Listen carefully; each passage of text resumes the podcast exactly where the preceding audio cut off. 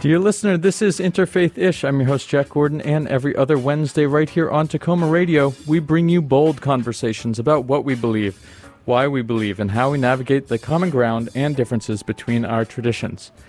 Dear listener, if you have kids in your life like me, you've probably been sweating it out this summer on multiple fronts, juggling your job and other responsibilities with how to keep your kids active, but also safe and healthy helping them process what's going on, but also not worry too much and have fun, but not just sit and watch TV or be in front of the computer all day, but at least get out of your hair for like two minutes so you can just figure out how to keep it all together and when is school starting and what does school even look like anymore and ah!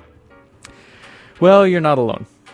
This week I spoke with Zeba Hassan and Uzma Jaffrey, the hosts of the Mommying Muslim podcast, and Rachel Dahl O'Mahony, host of the podcast Bringing Forth. We talk about parenting during the pandemic, how each of them has approached religion and spirituality in their families, the feminist theology behind beekeeping, and a bunch of other, sometimes literal, parenting ish. I'm grateful that all three of them were so candid during our conversation. So here's my little spiel with Zeba, Uzma, and Rachel. Enjoy.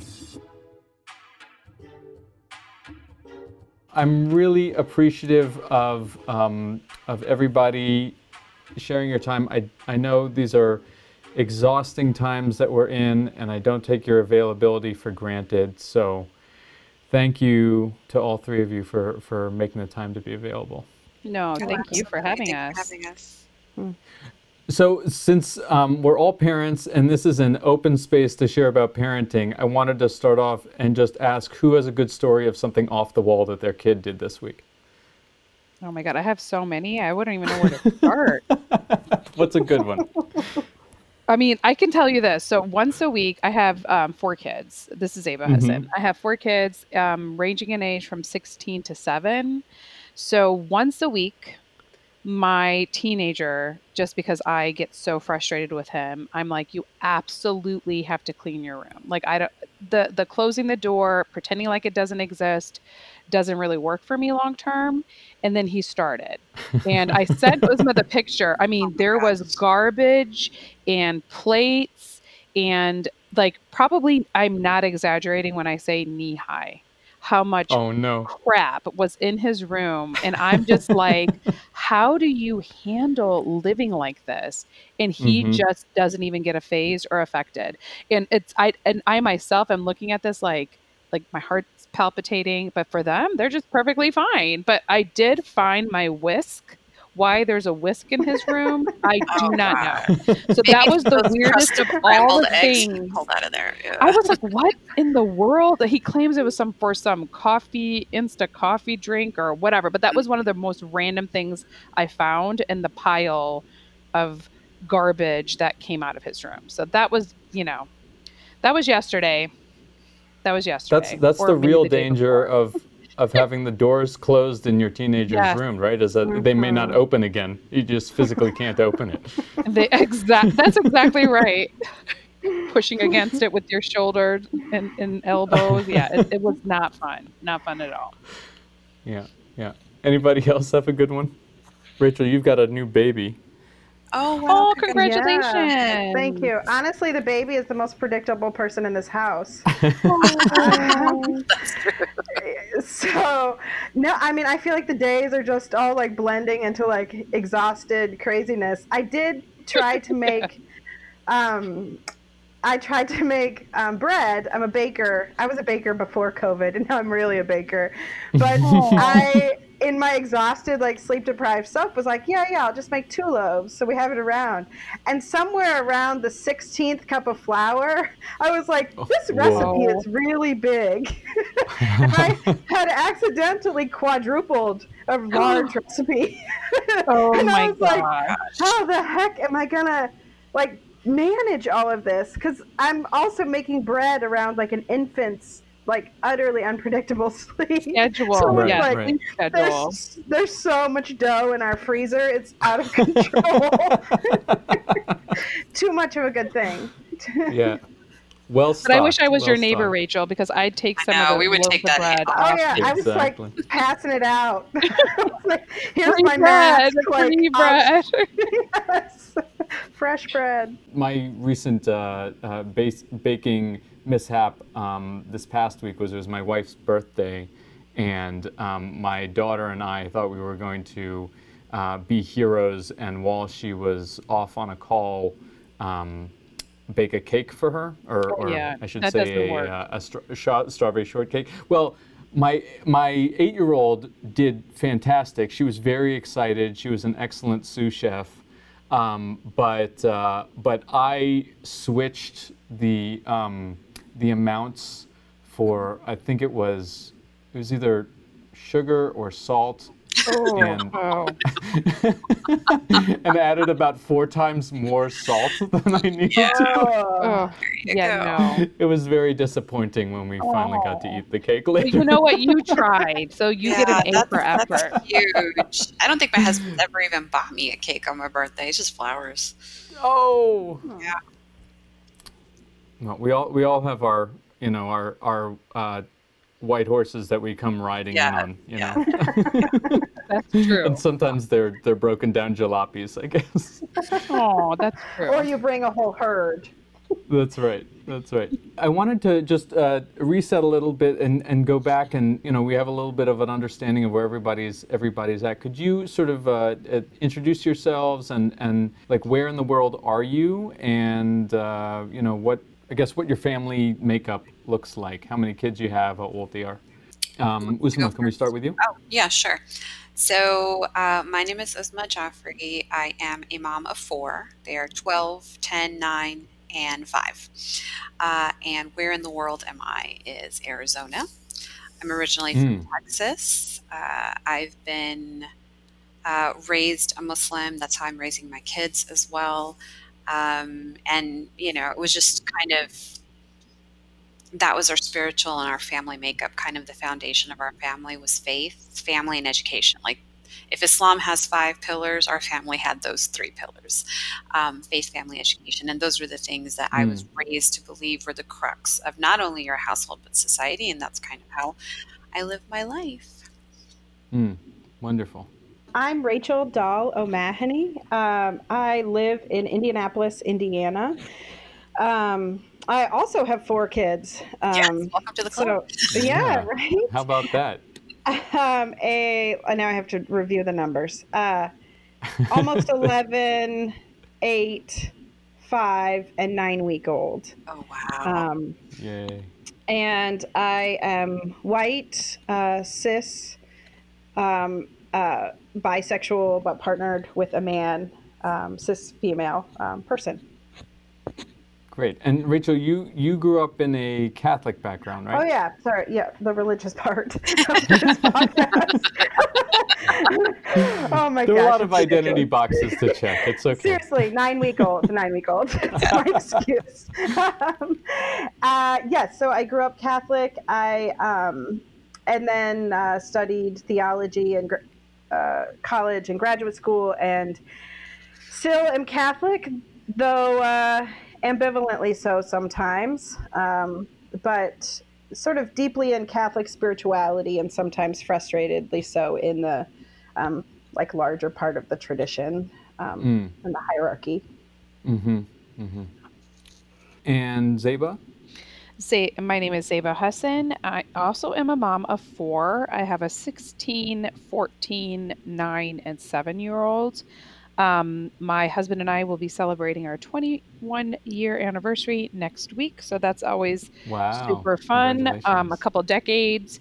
And I am. Um, And you're I only am- 25 still. It's really weird. no, I know. I'm only in my 20s, so I'm not quite sure how that happened. I'm actually biracial. My mom was a Catholic convert to Islam when she was a teenager. Met my dad um, as biracial, you know, couple in the 70s in Chicago, and um, you know, I'm a product of that. I always tell people I was born Muslim, went on a spiritual journey, and have chosen to be Muslim as an adult, and that is how we're raising our kids. So I feel like I'm like the bridge between Uzma and Rachel right now. yeah That's so cool. And and and sort of what you uh, indicated, Zeba, and, and a little bit of what Rachel teased was is, is sort of what I wanted to, to, to get into also. So I wanted to to hear about you know what religious community and and family practice looks for for you all. I would say normally, and then we can sort of get into you know where where we're where things are at now that we're in this pandemic for my family. Um, so I grew up in uh, the Midwest of like German Catholic, uh, some Irish, but mostly German Catholic stock. So, you know, Catholicism is expressed in many, many cultures very differently. But in German Catholicism in America, in the Midwest, it tends to be fairly anti clerical and very communal based. And so I grew hmm. up in that. And, um, grew up in like amid evangelical Christians as a mm. Catholic. Mm. Um, and so, and now there's a lot of between then, right? My childhood and now.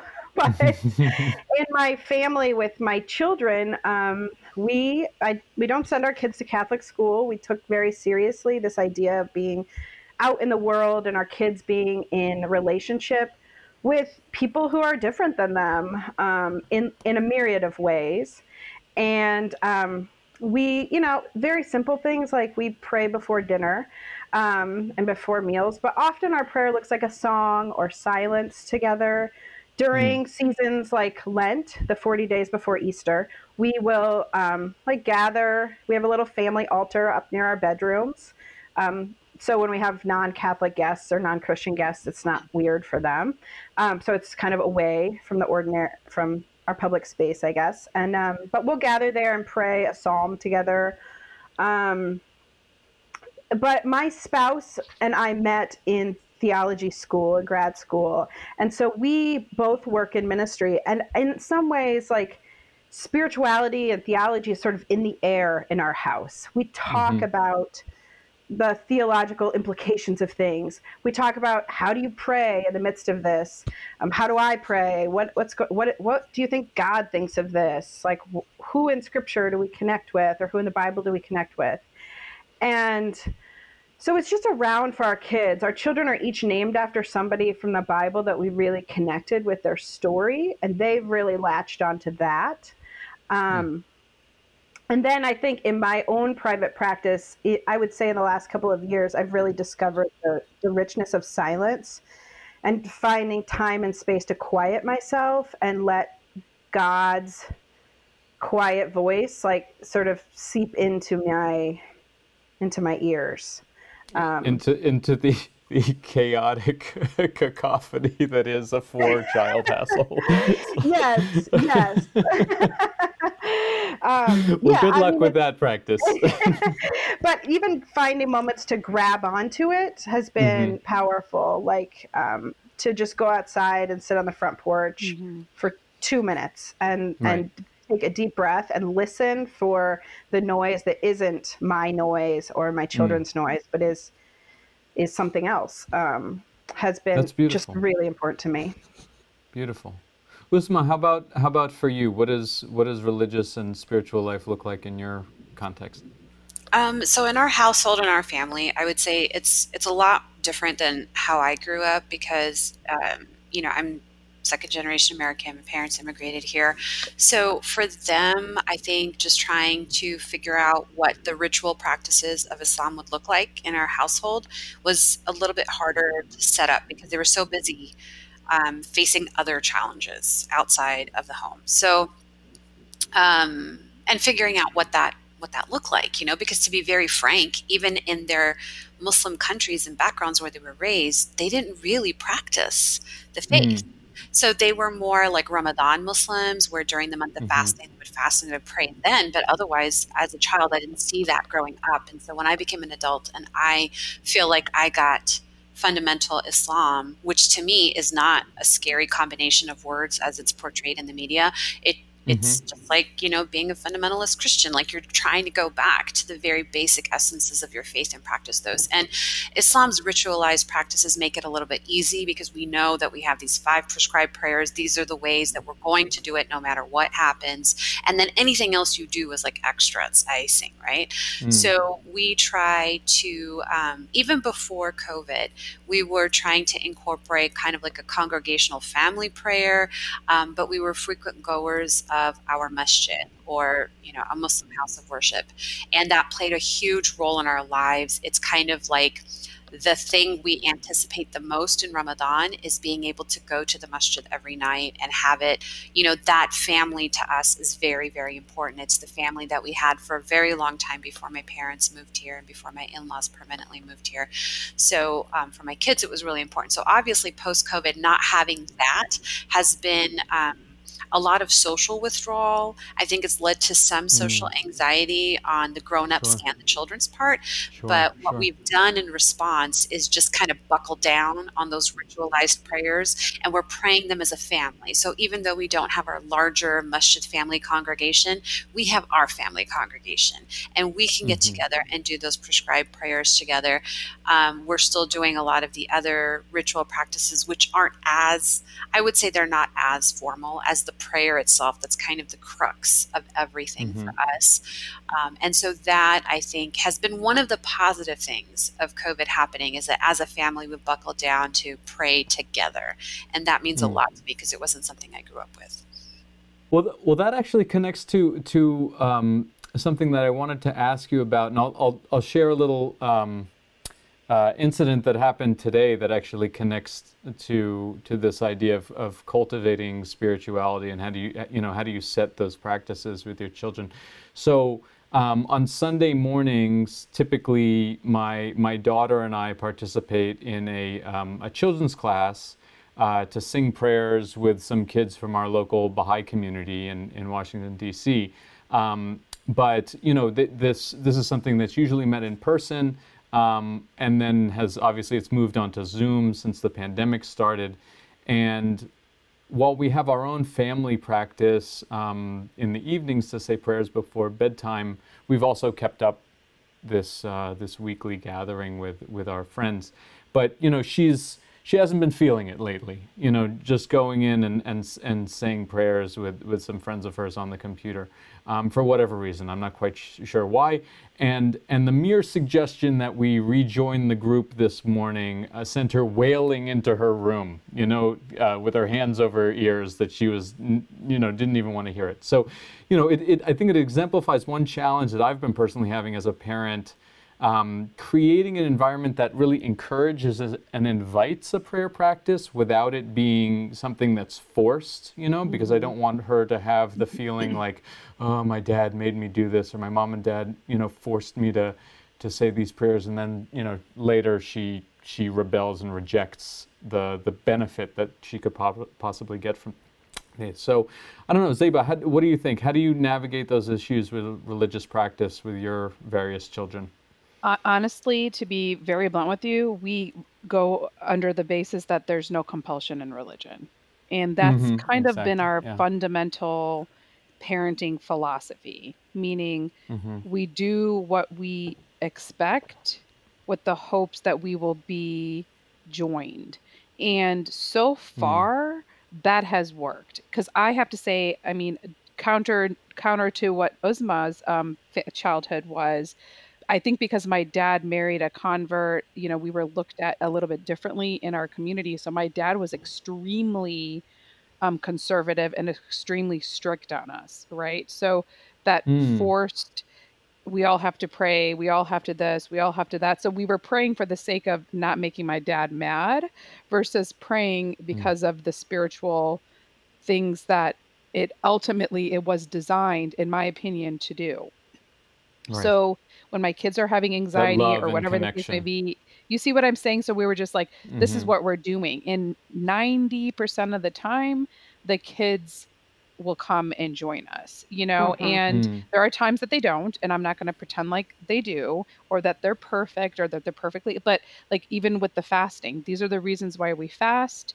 I never really forced it, but like my kids seek it out like they mm-hmm. enjoy it obviously not my younger two like we do the half fast where they don't they break from snacks but then i found out my younger one was actually sneaking snacks and we're just like we're not going to get you're not going to get in trouble for it so we came we right. were raised um, into religion on a fear based which now as an adult and through my own spiritual journey and my own learnings of Islam and the way that I feel like it was meant to be taught, I I feel like God is coming from a place of love and mercy. And that wasn't mm-hmm. necessarily how I was brought up, though my parents have, I think, altered and changed and adjusted, especially where their grandkids are concerned. And I'm kind of like, where were you guys when I was a kid? But that's a whole nother topic. Um, right. But that's the truth of it. It's like they soften we, a little come, bit somehow, right? And I'm like, well, how does that work? But really, we come from the base of there's no compulsion in religion. And I, yeah, I pray five times a day, I do all that, and I kind of just announce it. This is what I'm going to do. And most of the time, they'll come and join me in my little prayer area, and then we talk about it, and then we kind of move on because I feel like when you're seeking that connection to God, it's an internal, introspective relationship. And that's kind of how yeah. I personally feel. Um, so with yeah. my kids, I'm kind of like, you know, do it because you want to and you need to, not because mm-hmm.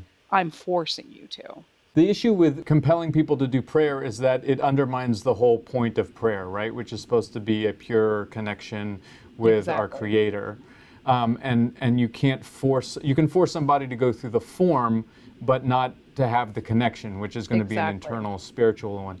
But what about the other aspects of, of either community life or or community responsibility that come from your faith?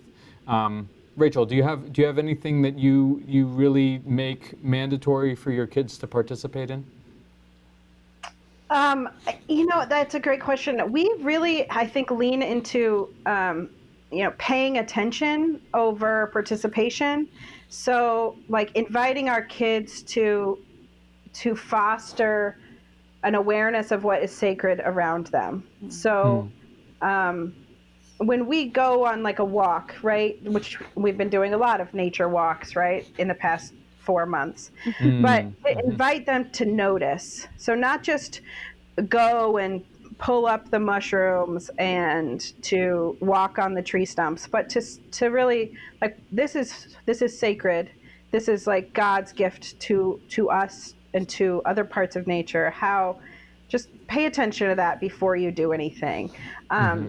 And and along with that, like ritual, right? So, in I, I mean, a Catholic, I want to use the word liturgy, and we have like a family liturgy, and we don't don't. Mm we also don't sort of say you have to do this but we're going to pray before dinner or we're going to gather and read the readings the sunday readings um, or we're going to do these things and you need to show up you don't have to participate you can check out you can zone out but we want you there and because that's part of the ritual we do as a mm-hmm. family um, and what's the response and, been from your various kids i mean that's a great. It's it's such a mixed bag. I mean, sometimes they hate it and sometimes they love it.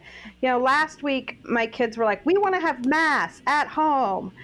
And I was like, "Okay, well that's kind of complicated in terms of who can do that." but sure. Like we will I will like we will write out all the parts of mass and sort of we'll play with this idea. Um, and then so they were so my oldest two were so so excited to do it. They were so excited to set it up. And then when push came to shove, they like had a fight in the middle of it, right? and it was like so tension filled and like annoying and I was just like uh, the best laid counterintuitive to what we're supposed to be doing right now, people.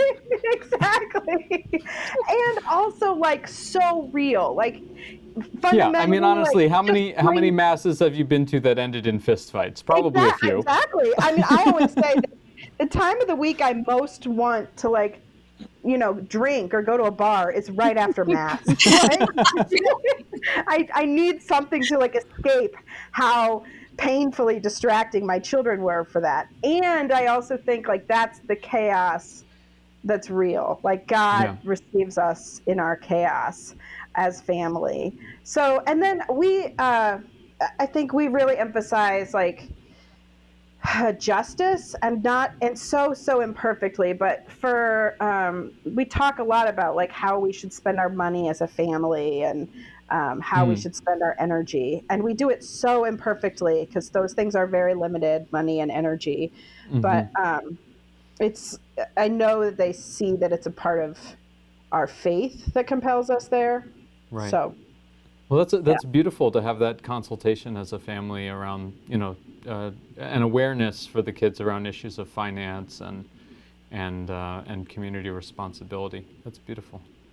Uzma, how about how about for you? Are there are there traditions that that you are really instilling with your kids that you make make it clear that it's mandatory for them to show up?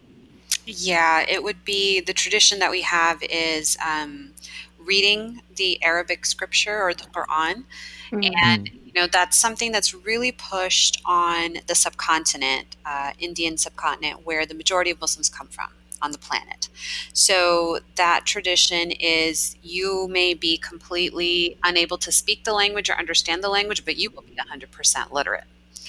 Um, mm. And that you know, I put a lot of emphasis on it because that was how I was raised. My parents were not practicing, but this was, again, something that they instilled very early in me. So I was literate in Arabic by the time I was five. So before I was mm-hmm. English literate, I was Arabic literate. Wow. Um, and I always found that advantageous. Now, to me, it for me that was my connection to God. Like I mm-hmm. knew that those were His words. I knew that he unequivocally loved me and that when my parents were mean to me, I could go and pray for him to break their backs and he would do it. um, so that was like, I very early on, you know, even when I didn't know, because I didn't learn how to pray the ritualized prayer until I was eight. Um, so before that, I would just go in the closet and cry to a picture of my dead grandfather because I had never met him. And in my oh, mind, wow. God looked like him or look wow. like you know an old woman with a very long braid. So i don't know. I had yeah. no gender association with god. So i would go and cry to this this picture and you know cry ya allah break their backs because they were mean to me or something. Um, not realizing as a five year old that that's like idolatry in islam and that was totally not okay to do. But it was okay because you know the intention um, was pure the intention was totally well, pure. Except, except for the breaking your parents' backs part. Yes, that was not exactly. I'm the one who curses people, right? Yeah, not you. I was like, oh my goodness. my mom, when Amazing. she found out as an adult, I told her I used to make this prayer all the time. She's like, "That's a terrible thing to say." I was like, "Yeah, but it was between God and me. It was something I didn't have to right. share with you because I felt." I felt like I had that connection early on. And speaking his words and speaking, um, learning his words, even though I did not know what they meant for a very long time and still don't fully understand what they mean unless I look up the English translation, I um, feel that connection and mm. I want my kids to experience that. And I know that as an adult, learning it is so much harder. So. I would mm-hmm. like them to gain that literacy now. And then, you know, I do push very early as you know now like hey you should probably start learning the arabic and this is what this means and this is what why we do this and this is why we say this. Um, and so i try to incorporate some of that so that they have understanding and feel closer to it. So when we do um, study of scripture or verses then i'm always talking to them about what it means because i want that to be important but i do not compromise on their nightly lessons that they have had online since I mean, my oldest started when he was three years old. So I don't feel guilty for mm-hmm. imposing mm-hmm. this um, this literacy on them because my hope is that they will learn the language going on and realize that you know being polyglots is to our advantage so that we can understand so many more people and understand more of God's people in this way. But most mm-hmm. importantly, like so that they feel the connection with God's word that I've always felt. Yeah, that's a beautiful way to frame it.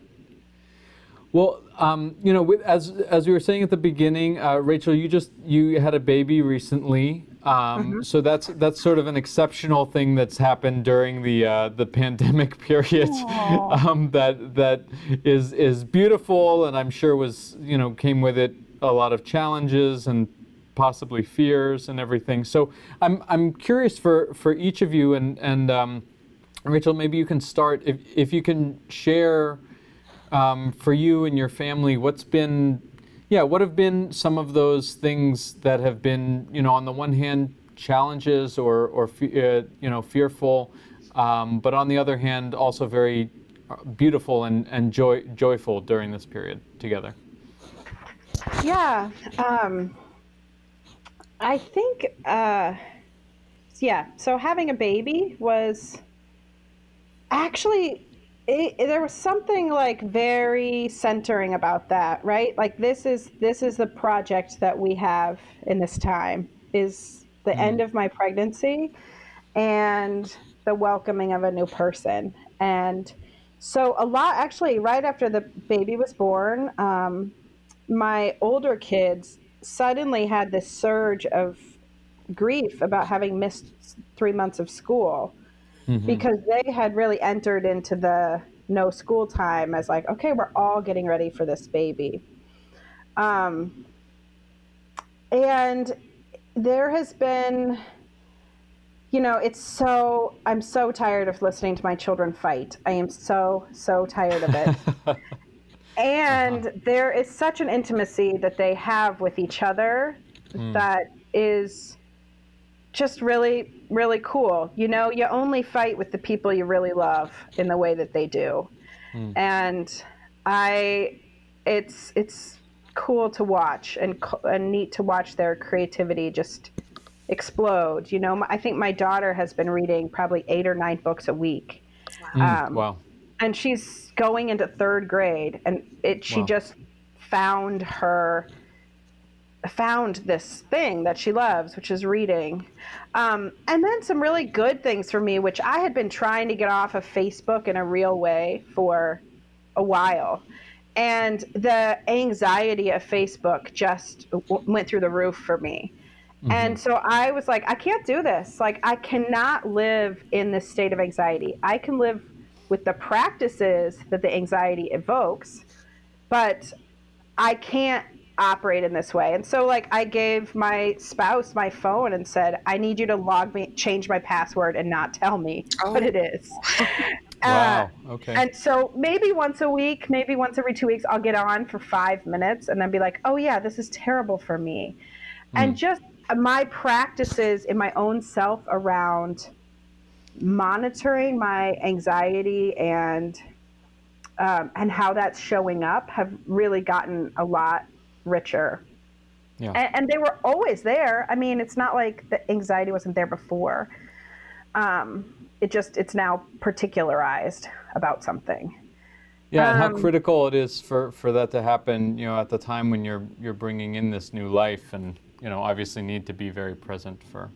Yeah, for and so one. and my our new baby's name is Esther, and um, Esther is this um, person in the Hebrew scriptures who saves her people, mm-hmm. but mm. she saves her people from like leaders who are uh, foolish and have are surrounded by other foolish ridiculous leaders and the more we like sunk into that name and that story i was like this i i want to give her the story of save us from a world filled with idiot leadership. You know, like we bestow this name on you as a prayer for this time.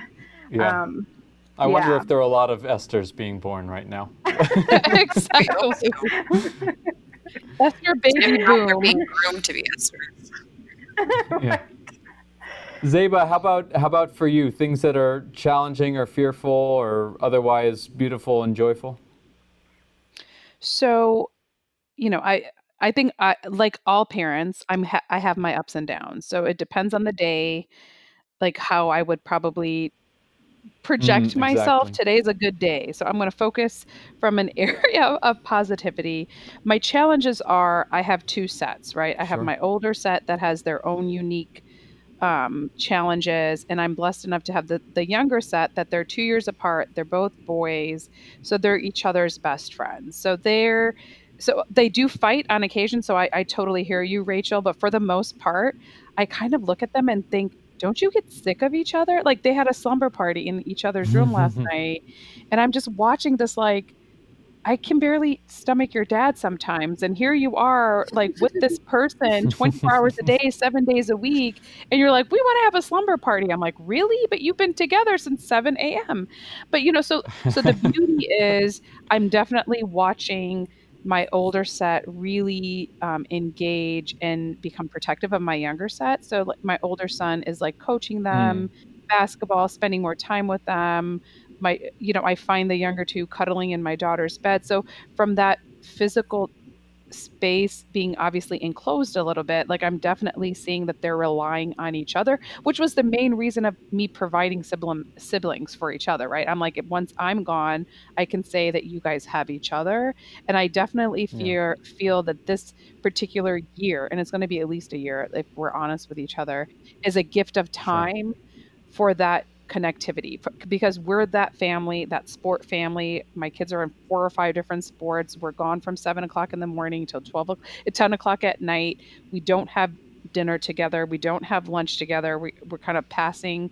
And the fact that we're all together in the same house has been such an amazing experience for me and it also made me realize how overscheduled we were we are mm. and that mm. even going back post covid or when covid is finally over and we're kind of you know, coming back to our normal lives or as normal as they can be at that point, I'm realizing I don't want to be overscheduled. Like I'm going to start saying no because I'm enjoying watching Indiana Jones cuddled on my couch and at night and I would never have had time to do that. So has it made right. us closer together? Yes, 120%.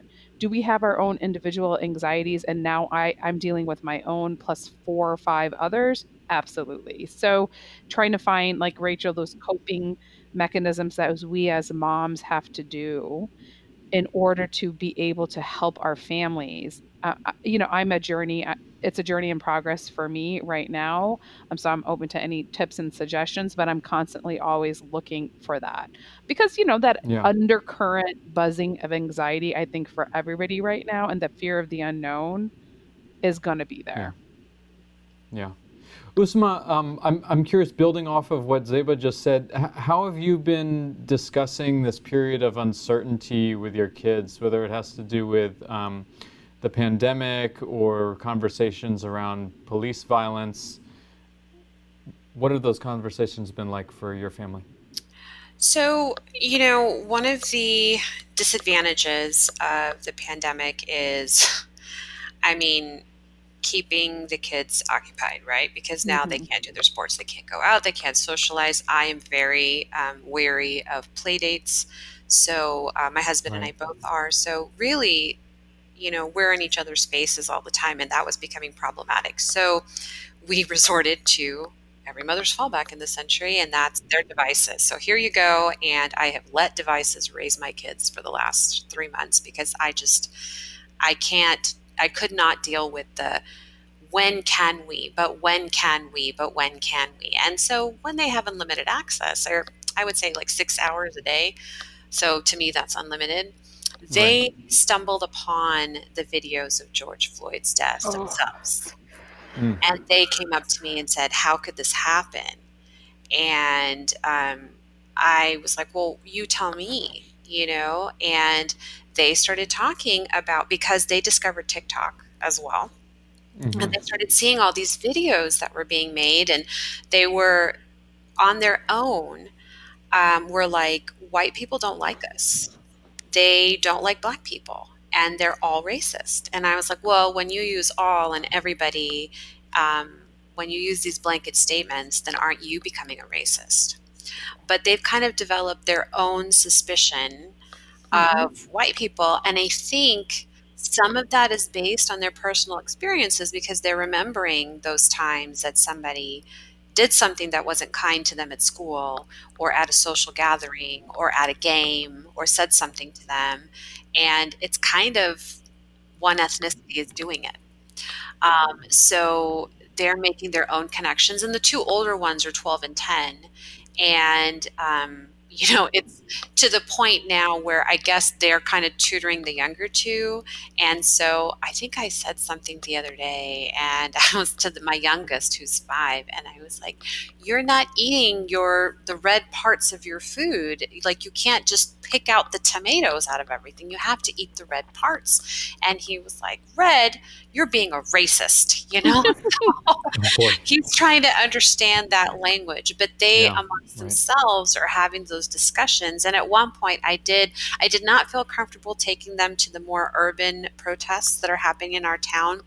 A, um, their sister is immunocompromised, so none of us can ex- uh, afford that exposure, and B, mm. um, they're not safe where I live.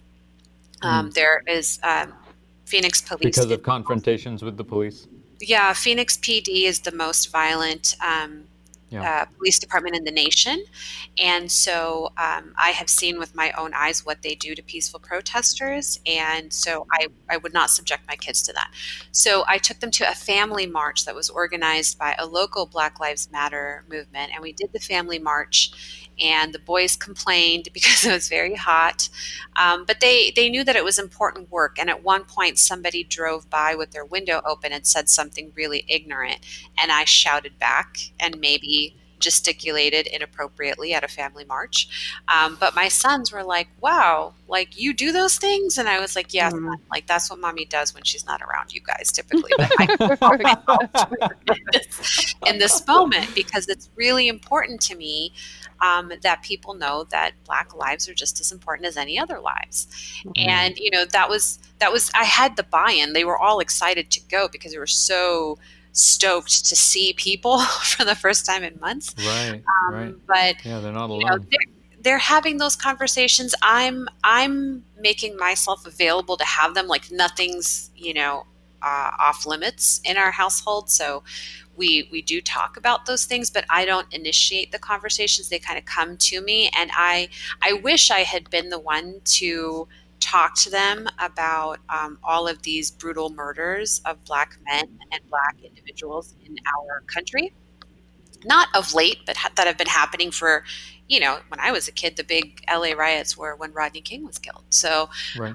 um, uh, I, I think i would have preferred that but them having discovered it didn't really it didn't cause any hiccup or um, i don't think it caused any issues in our hmm. family's mm. ability to face them together if that makes yeah. sense yeah and it's beautiful that you all again as you were saying before have you know that open dialogue um, to discuss these things because that you know that understanding that's being cultivated that that the kids know that they can turn to you to talk about these difficult subjects is only going to assist them as they grow older.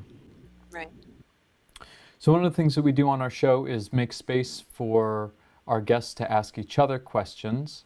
So, I'll ask if Uzma or Zeba or Rachel, if you have any questions for each other. Rachel, I'm really fascinated by I mean, on it sounds like you might be sort of a homesteader. I, I don't know, but like when I hear somebody has her own beehive, I'm already like, oh tell me more gosh. about that. yes. You're like, leave religion on the side. How are we doing with the bees? That's what we want to know. No, I'm kidding. No, Zeba, bees are so important in the Quran. I There's know, a chapter named I bees, know. you know? So it's like, I'm like, I want to hear about this. So um, the bees did not make it through the winter. So, and the bees, which is really common. So, bees and baby, I was like, I can't do both, and I'm already right. pregnant. So, but I loved beekeeping, in and actually, it really evoked my my sense of um, feminine and like feministness because um, bees are almost all female and um, and I except for the drones who are basically just sperm donors for the queen. That's what I thought. I was like, okay, wait, yeah. I thought the majority were male and just the queen bee was the, the queen.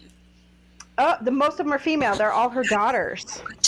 And Ooh, yeah, I yes. And I just loved this almost all parts of the world have some sort of mythology around bees and beekeeping. Okay. Um, and so in my in the Irish in the Celtic sense, like um, people have to tell the bees important things in their life, like what's happening in their life, or the bees will sense it and sense that you're not being honest and will like they'll die. Um, oh wow! But what I also really love about bees is that they are one organism together. So any bee by itself will die. Um, it, no bee can make it out on its own. But when they work together, they actually can really they can take care of a sick bee. They can get rid. They can clean up a, a dirty part of the hive. They can get rid of pests and disease pretty well, um, and can can take care of the weak if they work together. And for me, that is such a story of what it is to be a person of faith. Mm-hmm. Um, that it was like this is beautiful. Like that we can take care of those who are struggling and those who are weak, those who are have been brutalized on the outside world, you know, by a bumblebee or, you know, the police.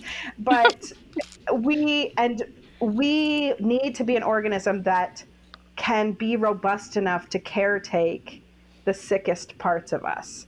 And I just it resonated on so many levels that I was like I just kind of fell in love with the bees on this meaning making level beyond this homesteader level. And actually, I'm not a homesteader. I live in this like crazy suburban neighborhood in Indianapolis, but I am like the person with the garden in the front yard and like, the, you know, the rainbow flag and the Black Lives Matter. um, and I'm sure that like I'm the parent whose kids are like at when they go back to school will be like telling all the other kids about sex and all this stuff and i'm like oh god i know my kids have told other kids things about Santa and such. So, um, we have Muslim kids; they've done the same thing. yeah, good, good. I don't need to be alone in that. Yeah. yeah. No, I just I love the bee thing because um, I'm an unschooler, and hmm. so for one of my kids at least, and so I delved a little bit into project based learning and saw um, like that sense of community that you're talking about with bees that the teacher was getting encouraging the kids to get to that conclusion yeah. by themselves but i was like what a terrific lesson for kids to learn no wonder god teaches us about bees you know because mm-hmm, that synergy mm-hmm. that you're talking about and that community so and there's another thing about bees that like they say that women are better beekeepers than men because women know what it's like to suffer oh. to to caretake something oh. that it's and i mean that's a little bit reductionist about what it is to be a woman but uh, there's a sense in which i really like yeah to be a to be a, a, a mother to parent is to know what it is to suffer for something you really love right right yeah, no, I thought I you were going to be really reductionist about it and say because women are sweet as honey, and I was going to say, oh man, no, no, no, no. I like that. Yeah. Um, I have a question for for either or both of you. What practices in Islam support your motherhood in particular, or your hmm. parenting? Do you want to take that one first, Zeba? I mean honestly, like, you know, Islam for me, um, and I would argue probably most of us, is a way of life, right? It's how mm. you conduct yourself, it's how you're supposed to be with other people. Like, you know, the concept of charity and prayer and introspection and community, right? That's those are just the basic tenets of Islam. And um, to really be Muslim literally means to submit yourself to God, right? So, uh, you know, I personally feel like in submitting myself to God, I'm doing like in mommying, which is kind of why we kind of use that, you know, verb that I just kind of made up one day, is mm-hmm. literally to to constantly be reminded in my my my quest and my journey always to put God first through raising my children meaning are we raising socially responsible?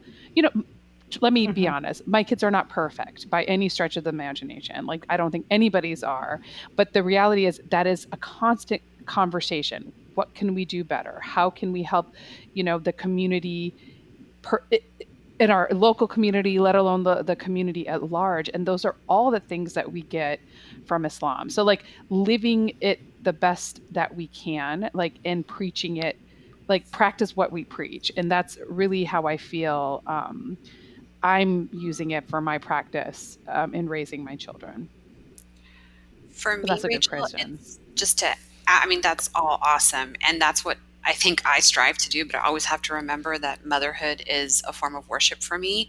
I feel yes. like it may be the reason why I'm propelled to the opposite place because sometimes I'm not the best person when I'm mothering. But um, just as kind of an uh, adage to what she said is the status of women in Islam, contrary to popular opinion, contrary to all the misinformation that's put out there, is so high. And motherhood, arguably, is like the upper echelons mm-hmm. of that mm-hmm. womanhood. Um, because, you know, when we talk about our love for Jesus, like how do we do it in the Quran? We do it through Mary, the chapter of Mary, his mother, who in Muslim tradition, um, got pregnant on her own, birthed a child on her own, came back to society on her own. Like she was the power woman promised heaven for everything that she suffered through, you know, mm-hmm. from the, you know, being an unwed mother to, you know, laboring through that all by herself. There's no um, story of Joseph accompanying her, or helping her, or anything. Mm-hmm. Um, and then coming back to face society as an unwed mother with an infant um, and having to explain that to this very um, misogynistic, paternalistic society. Um, and or you know the shame culture society, which we still have today, arguably, um, but also you know to show that we we got this great prophet that is going to save us at the end of times through a woman through a mom, you know. And again, his mom is promised heaven. She's one of the few women who's promised heaven. And then in another tradition, somebody came to Muhammad and asked him, Who amongst my companions deserves the best of my companionship? And Muhammad answered, Your mother. And the man asked, Then who? And Muhammad answered, Your mother. And the man asked, Then who? And Muhammad said, Your mother. And the man asked, hmm. Oh gosh, who then? And the fourth time, Muhammad said, Your father. So, you know, in wow. all things, it's your mother, your mother, your mother, then your father. So, yes, honor thy parents parents, but your mother is tantamount. You cannot go to holy war. You cannot go to any war without your the permission of your mom. You can't even make pilgrimage to God without permission from your mom. As a man, hmm. you must get her permission. Um, and to um, displease your parents, to have them say, oof, is like so bad, but to have your mom say it is really, really bad. And so, what Muslims really truly believe is that the prayer of your mother is always going to be granted because God knows that every contraction, every pain in her pregnancy, every pain in her labor, every pain during breastfeeding, which we know is like the worst of all of them, and then every pain that she has, you know, because we internalize the grief of our children, right? Like if they cry, we cry. If they're upset, we are upset. Um, so he gets that, that the tenderness of a mother's heart is compared to God's love. So, however much your mother loves you, God loves you 70 times more and that is the standard of love is the mom you know we're the measuring stick in this tradition mm. and so um, if god can love us more than our mom 70 times more than our mom then whoa you know so for those mm. reasons i think motherhood has this status and this meaning to us that is i mean it, it supersedes every other role that at least Zeba and I have in our lives. Mm-hmm. And it's why we can do the work that we do and the worship that we do and feel like, okay, God's got us. Hmm. That's beautiful. That's wonderful. Thank you so much for, for sharing that. I, I have I have a final question for, for Zeba and Uzma. It's kind of more of a practical question, um, but whenever I encounter Muslim moms, I'm, I'm curious about this. So, how do you potty train on a lota? Oh, is it just like is it a total like like poop everywhere and the bathroom's just a mess for years as these kids are? I can't imagine so, what that must be like. So you obviously are not watching our lives because our little ones still scream from the background, "I'm uh-huh. done!" and we have to go and still clean their butts. Yes. So in our house, and literally, we were interviewing the other the other week, and we're live and we're video live, and we were Uh-huh. interviewing this lieutenant colonel. I mean, the first Muslim lieutenant colonel, so cool. She was talking about fighting in Iraq War and the and the challenges and struggles that she had between her both cultures. And my son opened up my studio door and it was like, I have to go poop. You need to clean me, like live on air. And yeah, so it is a daily conversation. So our I teach them, you know, so once they're potty trained, obviously I clean their butts until my rule is eight. But at the when they turn seven, Eight? Yeah, Eight? it's eight Oh for that gosh. exact reason. I don't want stuff all over my house, and I don't want you know to have to clean up underwear. But once they Right. turn eight, it's like at seven, I teach them like with while I'm standing there, they're learning. And then at eight, I let them free because for exactly that reason. It, but you will hear uh, the kids in the background. I'm done, and you have to go and get them. Yeah. So I'm just That is yeah. That is hilarious because I've always I've always thought when I when I found out about this as a- as an adult, you know, and just became more worldly, I always thought like this makes so much more sense. This it's it's just a a much more civilized system to have, and Yes. then. And then when I became a parent and I thought about it, I was with some Egyptian friends and I was thinking, I was like, wait a minute. How are we going to do you- this? What do you have a kid? oh boy! All right. Well, that's great. Thank you for for sharing that insight. I, I that that I mean, hats off. That to is the first to- time we've and- ever been asked that question. So I'm going to give you like an A plus for that, That one. I a I good like it a question. lot. I get the white guy brownie badge for, for asking for Exactly. that. exactly. Don't call it a brownie badge. Oh, yeah, Oh yeah, no, no, no, oh, no! I, right. I stepped, I stepped right in it. Oh, no. Oh, that's bad. Okay, got it. I love that. Clever. oh boy, oh boy. Well, this is wonderful. Um, uh, Zeba and Uzma, how can people find out about uh, Mommying While Muslim? So we are on um, Apple Podcasts, Stitcher, Spotify, um, or you can find us on Instagram at Mommying While Muslim Podcast, all one word. And we usually have the link to the latest episode in our bio if you'd like to click on that. You can also find us on our website to learn more about us um, or get our press kit at mommyingwhilemuslim.com. Excellent. And Rachel, you are um, off um, between seasons now, doing the Lord's work, um, bringing bringing up new life and everything. Um, but how can folks find out about bringing forth? Yeah, wherever you find your podcasts, you can find Bringing Forth Podcast. Um, Instagram, Bringing Forth Podcast is the handle, and Bringing Forth, po- Forth Podcast dot com. So uh, yeah, Bringing Forth is the to parent uh, in Latin. Parent means uh, to bring forth. Oh, So, I, yeah. I just learned something new. I love that. Yeah, fun fact. And are you? Do you have plans to bring forth new episodes, or Yeah, are you, yeah, is yeah. it on Yeah. hiatus? I'm gonna start, hopefully, fingers crossed, recording again at the end of August. This is the longest Wow. maternity leave I've ever had, and we're on nine weeks. Um, so, Wow. yeah, so I've, I'm starting to line up guests and get things going. So let's hope this baby gets on a regular nap schedule sooner rather Yeah. than later. So You'll have a you'll have a regular co-host soon enough. Yes. right.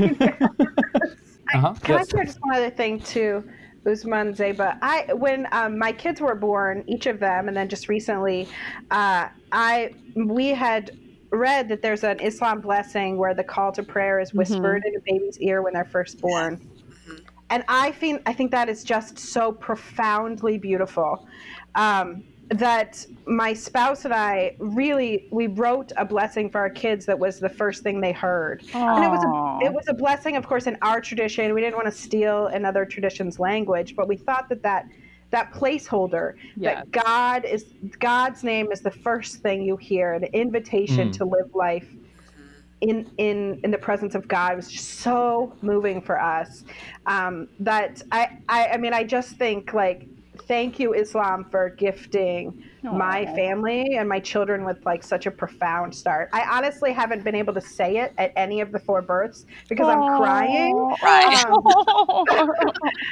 but it's been um, such a gift from Islam to me. Oh, So I love I, that. I, I don't know who to thank, so thank you. Yeah, no, I wish we could take credit for that. But that's not exactly. We'll take credit for it. It's ours. No. yes. And that's why Esther's middle name is Muhammad. So, you know, go, That, That was I mean, actually a good really- set. I love really, that. right? no, it's just- Okay, I was No, it is not. No, it is not. I don't think they do that in Catholicism. that is so funny. I love that.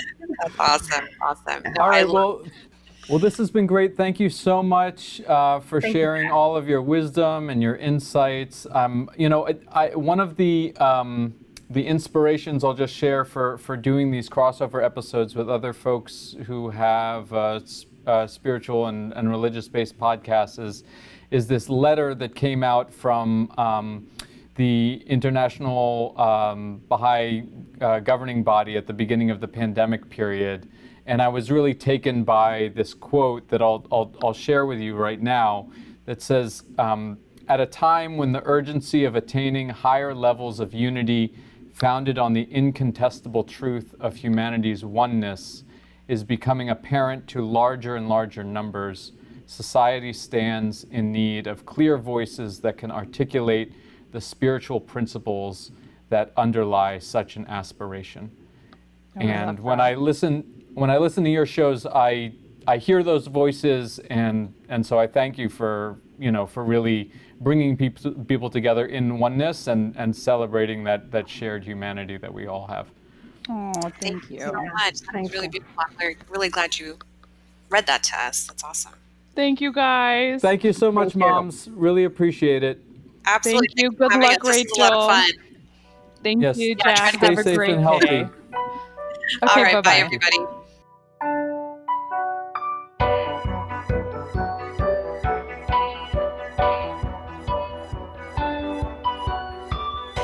All right, dear listener, that's a wrap on this week's Interfaith Ish. Again, thanks to Zeba, Uzma, and Rachel for joining me. Be sure to check out their shows anywhere you find quality podcasts.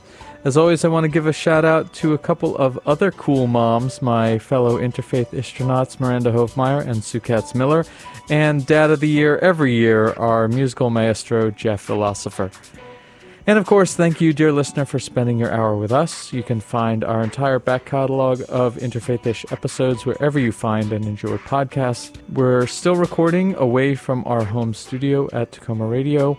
So we've continued our ongoing series of crossover episodes with other religion and faith focused podcasts. I hope you're learning about some new and interesting shows through our guests. I've certainly been having a ball with it. So let me know what you think. Follow us on social media at InterfaithIsh. Leave us a voicemail on our special listener line, 202 599 2953. And keep writing us about the Interfaith Ish you wish to dish at interfaithish at gmail.com. That's I N T E R F A I T H I S H at gmail.com. Interfaith Ish will be back in two weeks. Until then, keep it locked to WOWD 94.3 FM for great music and programs seven days a week, streaming online at takomaradio.org.